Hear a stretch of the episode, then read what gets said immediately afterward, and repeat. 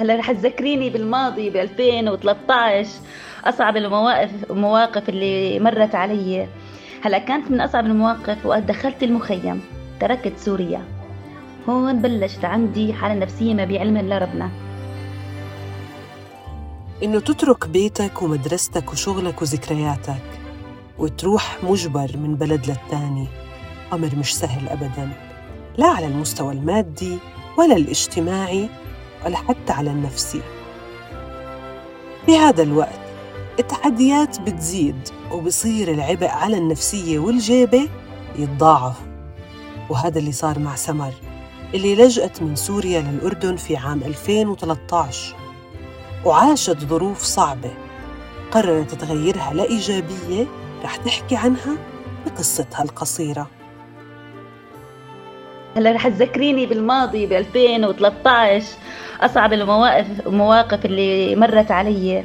هلا كانت من أصعب المواقف وقت دخلت المخيم، تركت سوريا. هون بلشت عندي حالة نفسية ما بعلم الله ربنا. السكن اختلف، خيام، كانت النفسية زفت، أولادي مشردين، ما في إلا طلعنا بأواعينا، ما في شيء، يعني تحسي طلع على بعض كله يبكي. الناس غير ناسنا، الشعب غير شعبنا بالمخيم الزعتري. شمس حرقتنا، عدنا بخيمة، نفسية زفت، كانت الذبان، بتذكر ذبان كثير، ما في نظافة، وإذا نروح الحمامات حمامات كلياتنا مشتركة، كنا نخاف، كنت أخاف من الليل يجي، كنت أخاف من اللي كان في كلاب، كنت أخاف، أولادي يخافوا، صار عندهم نفسية. حتى أولادي صابوا هون مرض كبد الوبائي، نعدوا من من الزعتري من الوسخ. دريت فينا عمتي عمتي ساكنة كانت بقربة، دريت إنه أنا قاعدة هنيك وأولادي مرضوا وأنا كثير كثير تعبت نفسيتي.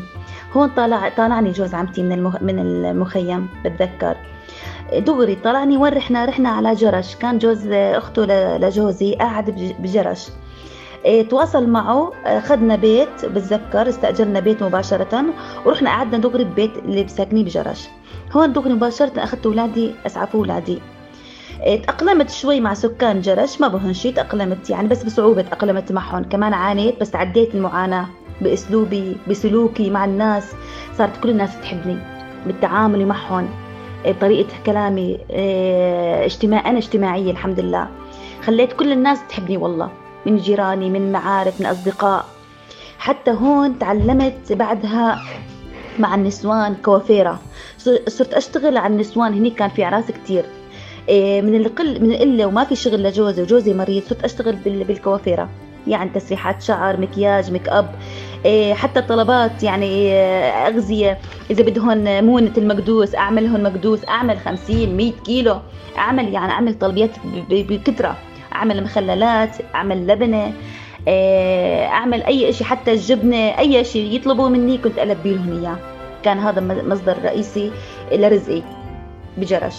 بعدها قعدت بجرش خمس سنين. بعد خمس سنين هون صار شوية عمي ومرت عمي عمي بتروا له أجره، جوزي بده يجي على الزرقاء مشان أبوه لأنه كان ساكن بالزرقاء عمي، وجينا على الزرقاء.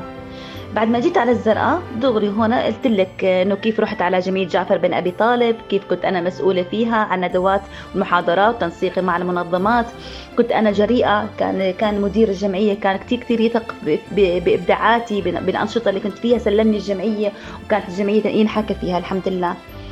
وهون بعد ما صرنا صرت أدخل بالمجتمع أكتر أكتر، يعني وين في في محاضرة، وين في مهارات حياتية، وين في دورة، وين في دعم نفسي أروح أحضره أقوي حالي. بتذكر الأكشن إيد كان كل خميس حالات نفسية أحضرها، أدعم حالي أدعم حالي من شخصية، من قوة الذات، من اتخاذ القرار.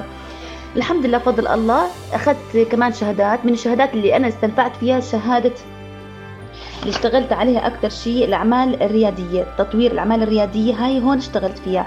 أنا أنا شاطر بالحلويات، هون اشتغلت على مشروعي مشروعي آه عمره تقريبا ثلاث سنين، والحمد لله فضل الله مصدر رئيسي لرزقتنا، وهينا عايشين أنا وولادي وجوزي على مشروعي.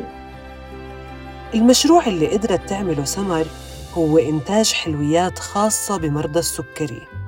المشروع اللي قدرت تعمله اصطدم بكثير من المطبات، خاصة مع ذكريات اللجوء اللي أكيد رح تكون صعبة على أي شخص.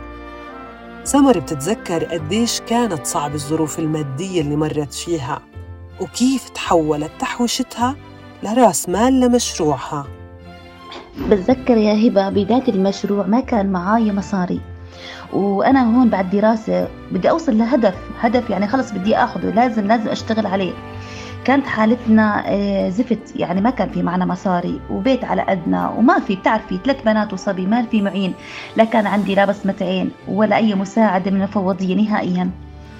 هون دخلت جمعية، الجمعية بتذكر كان كل شهر أدفع لازم ثلاثين دينار، وفرت ثلاثين دينار وفرت ثلاثين دينار بشغلي أنا. كان في طلبات من مقدوس، من شغلات بسيطة، يعني طلبات عادية وفرتها، وأعمل طلبات بسيطة من من معمول، برازق، غريبة لبعض من جاراتنا. وكنت أتعامل مع مدرسة، كان ياخذوا مني الطلاب المدرسة، كان ياخذوا مني شغلات بسيطة أعملها، أعملوا لي إياها كيك، شغلات هيك كان ياخذوا مني، مهلبية، هطلية. المهم وفرت المبلغ ودخلت جمعية. بعد ما استلمت الجمعية اشتريت آليات بسيطة مثل عجانة، أدوات بسيطة، أدوات قوالب معمول، قوالب بتفور، ما كان عندي ثلاجة، اشتريت مواد خام بسيطة كمان، بس ما كان عندي ثلاجة، كنت أستخدم ثلاجة جارتي وكنت أعاني، بس عديت المعاناة وخاطرت بنفسي يعني، وقلت بحالي وحكيت مع جارتي، بس جارتي كتير كتير بتحبني. استخدمت ثلاجة جارتي واستخدمت بعض من أدوات من جارتي، كانت حرام تعطيني يعني، ما كانت تأثر من, من تجاهي. من مبيعاتي كل آخر شهر صرت أوفر مبلغ بسيط، كل ما أبيع أوفر، كل ما أبيع أوفر هيك يعني، حدود تقريبا أربع خمس أشهر اشتريت اللي كان عندي نواقص اشتريتهم، والحمد لله فضل الله يعني. كانت عملت سجل سجل لمبيعاتي، احسب كل اخر شهر، بفضل كل اخر شهر اصير احسب، بفضل الله كان مبيعاتي تغطي مصاريف البيت، وهينا لساتني شغاله على هالشي هذا. هاي القصه لكيف قدرت سمر تبدا بمشروعها اللي استمر من ثلاث سنين لليوم، وبالعكس عم بزيد الطلب عليه، خاصه انها بتعمل حلويات صحيه ولمرضى السكري بشكل خاص. فكرة المشروع كمان إلها قصة. بداية المشروع ليش أنا اختصيت بحلويات خاصة لمرضى السكري، هو كان شوي إنساني وعاطفي.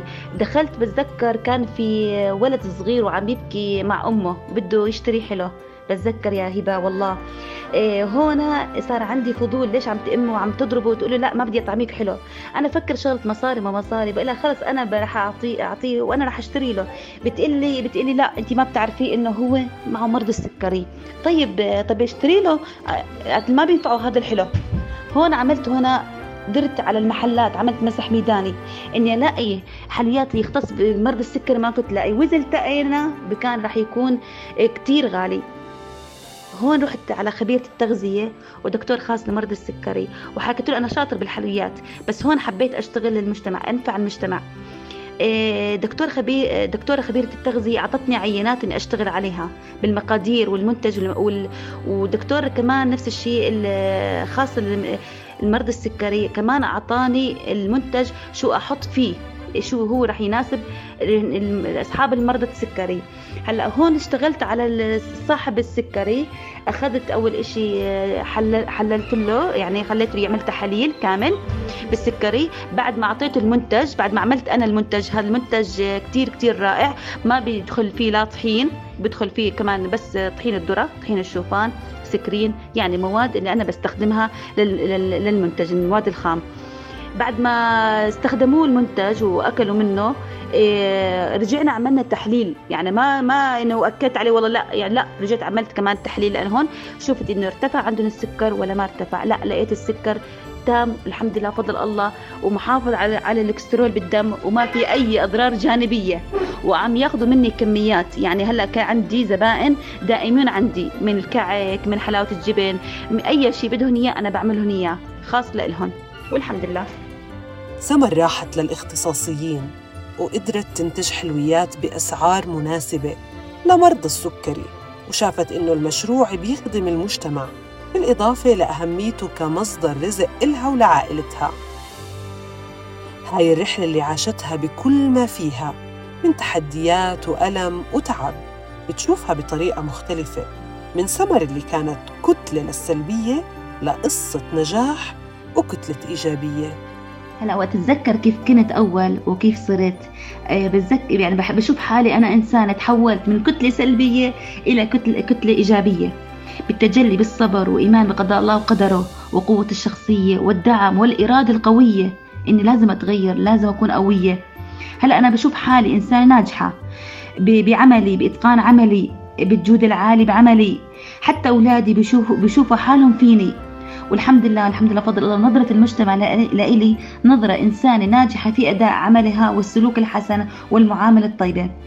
هذا بعتبره أنا وسام لإلي، يعني حب الناس لإلي هذا بعتبره وسام لإلي، والحمد لله إن شاء الله الله يقدرنا إن نخدم المجتمع أكثر وأكثر.